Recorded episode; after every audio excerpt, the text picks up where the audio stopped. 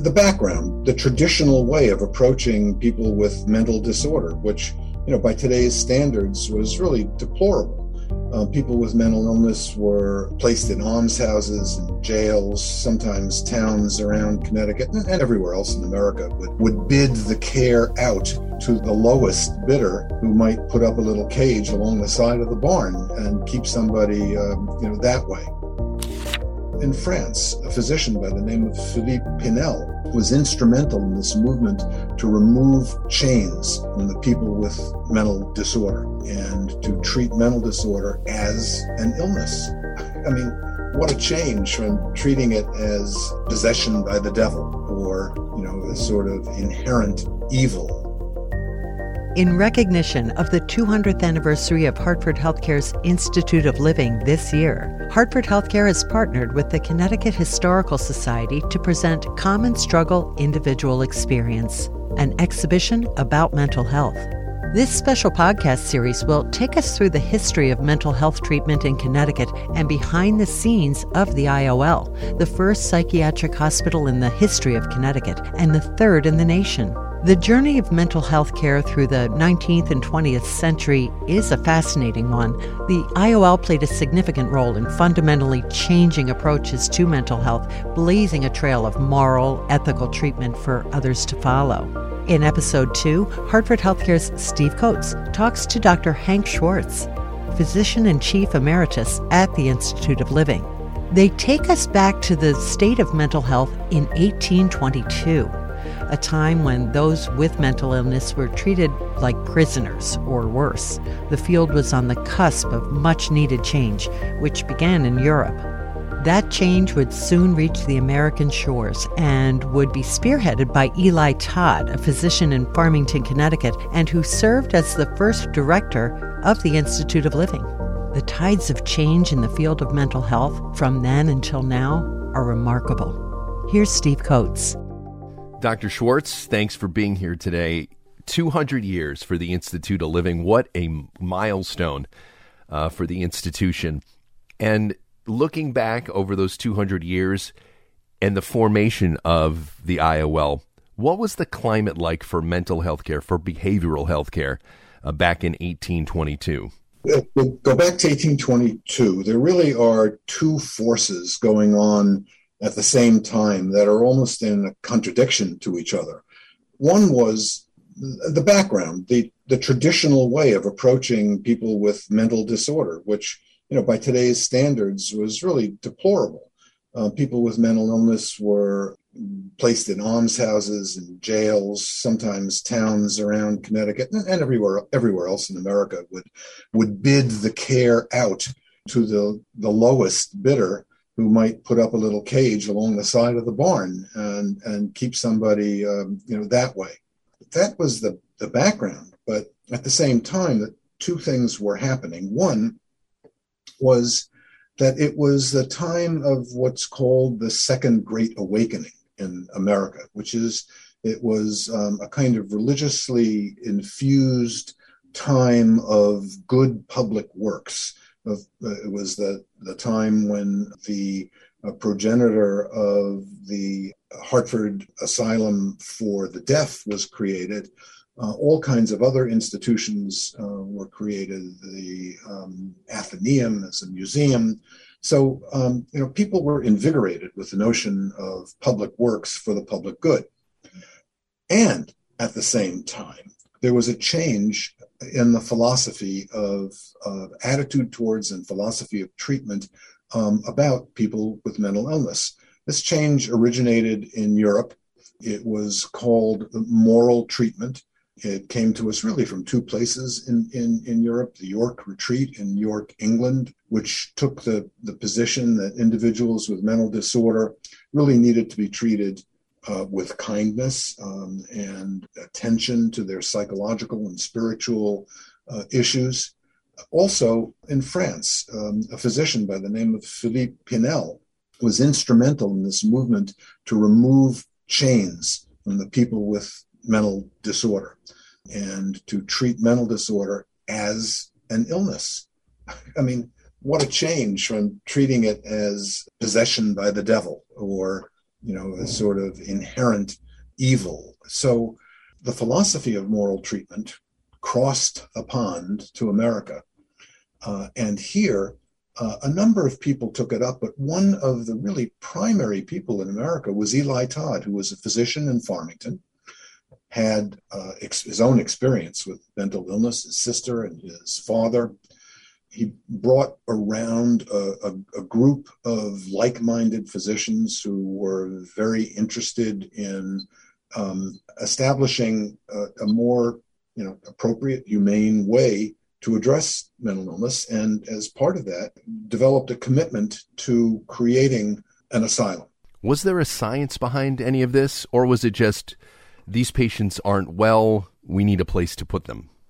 I don't think you'd call it uh, necessarily the result of science. I think you would call it almost early or pre science observation by physicians that people with mental illness did appear to be ill, not disordered in some you know demonic way. Um, and so, uh, you know, those observations really contributed to a, what was primarily a philosophic change, a change in attitude. Um, and uh, that's what we saw with the establishment of moral treatment at places like the Hartford Retreat for the Insane. So, looking back to the 19th century and even into the turn of the 20th century, were there treatments that were effective like we have today, or was this just a place where we were putting patients? Well, I'll answer that in just a moment, but let me say before we get to the 1860s or whatever, the, the science did begin in roughly the 1840s. The third superintendent of the Hartford retreat was a doctor by the name of uh, Amariah Brigham. And he was um, a, a, an early neuroscientist. He would follow the course of, of patients' illness. And when the patient died, he would do postmortem examinations of the brain, trying to correlate abnormalities of the brain with the history of the patient's illness. This really is a part of, of scientific, an example of scientific uh, investigation. In fact, what he was doing then, we are still doing today, but with contemporary methods. So we are examining patients with functional magnetic resonance imaging scanners, the kinds of MRI scanners you go under if you get a hit on the brain or, or whatever, and, and, and it needs to be evaluated or have a stroke. Um, so we're, we're still trying to do something that Brigham started in the 1840s, which is to, to correlate brain with mind and behavior. In terms of treatments, one of the huge advances was the notion that mental disorder is an illness. And if it's an illness, it needs to be treated like other physical illnesses. Now, in the very earliest days of the Institute, uh, of the Hartford Retreat, that was before it was renamed as the Institute, that medical treatment might be bloodletting. Now, that seems primitive. How could that be in advance? But it was in advance to think that if we were using bloodletting to treat pneumonia because pneumonia was a real illness, that we would use the same sort of thing um, to treat mental illness. There were other there were other um, things that you know medications. Uh, for instance, there were opioids in in those days, um, morphine and opium tinctures and other uh, like substances were used to calm patients patients were given emetics, um, and uh, that was felt to be uh, helpful. Modern psychopharmacology didn't really start until the 1950s, 1960s. Maybe I'm skipping a time period here, but I've heard so much about what has been called the golden age, the golden era of the IOL, maybe the 40s and 50s when the rich and famous would come here to be treated, movie stars would come here uh, for a retreat. Is is there truth to that? So the superintendent, uh, the the most famous superintendent of that time, uh, was a man by the name of Charles Burlingame, um, and he famously said that he thought the institute should be part hospital, part university, and part country club. And we he went ahead, you know, creating just that kind of place. And um, it became uh, the place that many people would come from across the country uh, with alcohol issues to uh, to dry out, and some came with uh, more traditional, very serious mental illnesses. Others came for quote the rest cure.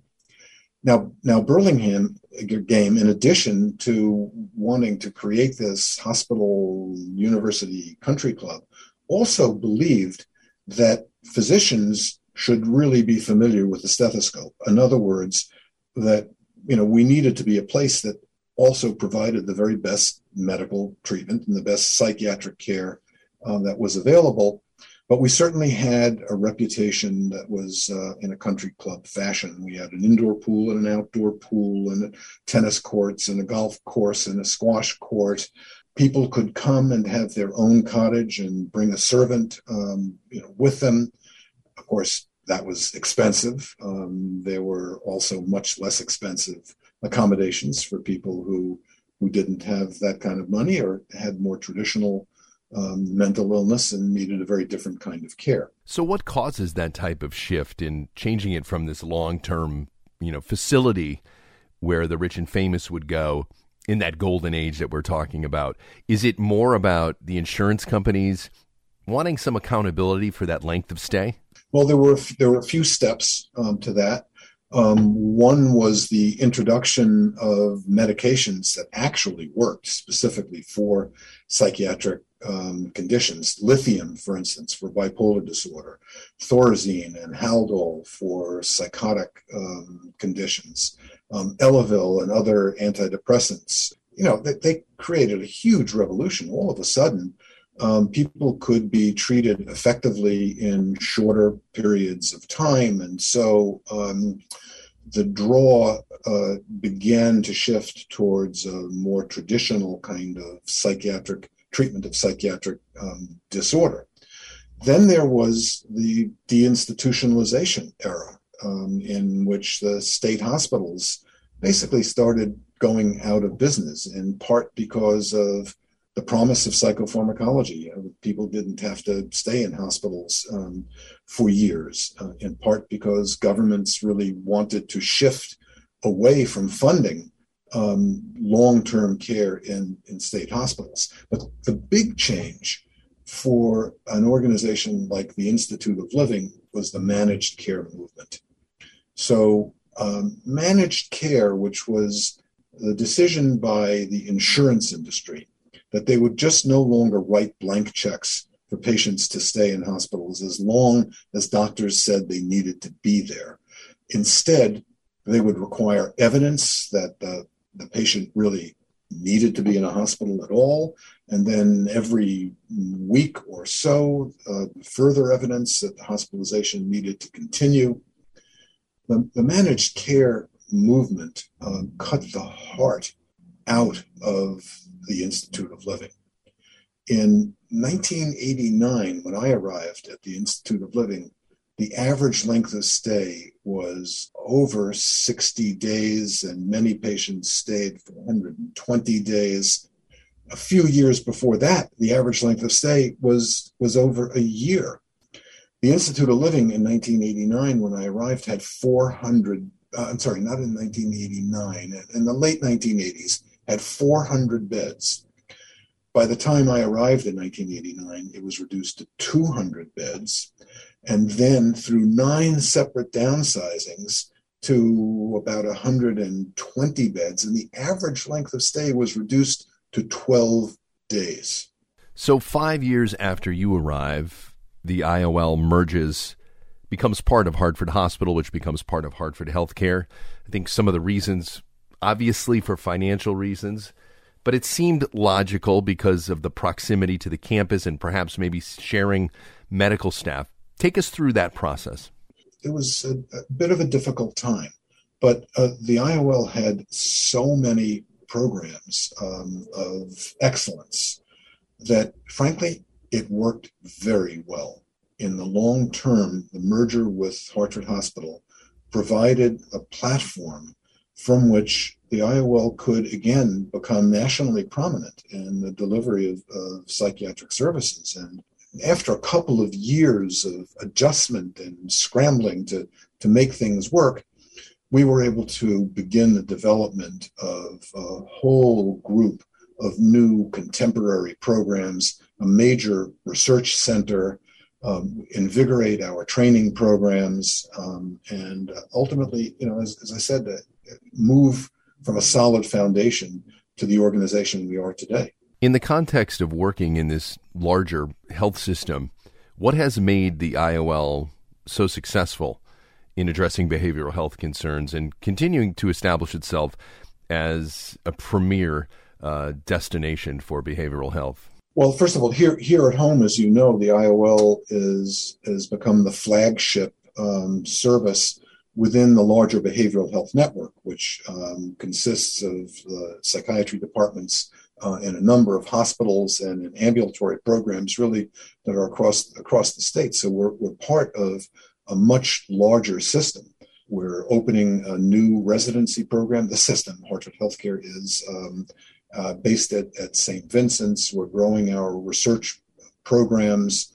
We've developed uh, MAT programs for medication assisted uh, substance abuse treatment um, throughout the state.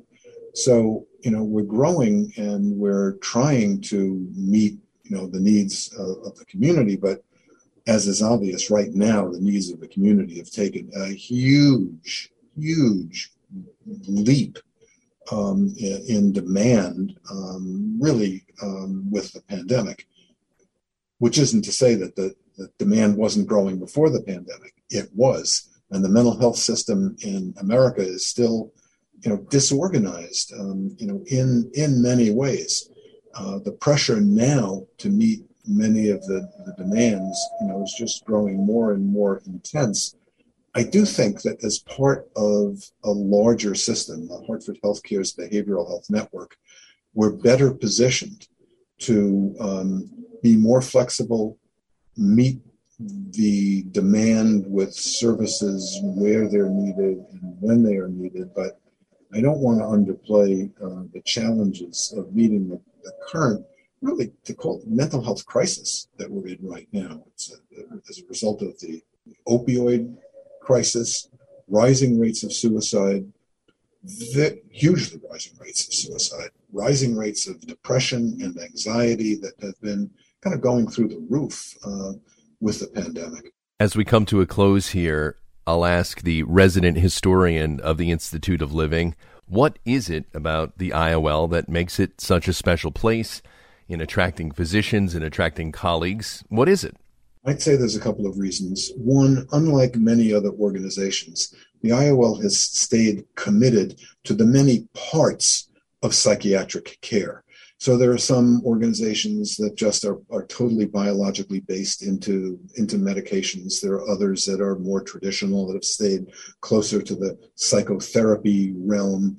There are some that are research institutions and others that are just clearly clinical. We keep our fingers in all of those pots very significantly. We have outstanding research programs that feed what we do clinically. We have terrific training programs in all of the disciplines uh, uh, that, that provide uh, mental health services. And I think we have a, a wonderful, you know, clinical program. The people who come here are people who want to teach and want to provide care. They want to be in an intellectual atmosphere that is contemporary and and at the cutting edge, uh, and that enables us to you know draw leadership and staff that are really first rate. The second thing I would say is that leadership of Hartford Healthcare has an understanding of the relationship of mental illness to overall healthcare. And so they don't consider psychiatric services, mental health services to be a stepchild. They consider it to be, you know, a vital component of, of what we all need uh, to move forward in good health. And, you know, that's a critical support. Doctor, thanks so much for your time. Thank you, Steve. Thank you, Steve Coates and Dr. Schwartz. Check the links in this episode's notes to listen to episode one featuring the Connecticut Historical Society's Director of Exhibitions, Ben Gamel, and research historian, Karen Lee Miller. They describe the Common Struggle exhibit, which is now open at the Connecticut Historical Society. Be sure to follow Hartford Healthcare's podcast, where more episodes focusing on the IOL's history, present, and future will publish throughout the year. Just search Hartford Healthcare on your favorite podcast platform. For Hartford Healthcare, I'm Anne Rhonda Pierre. Thanks for listening.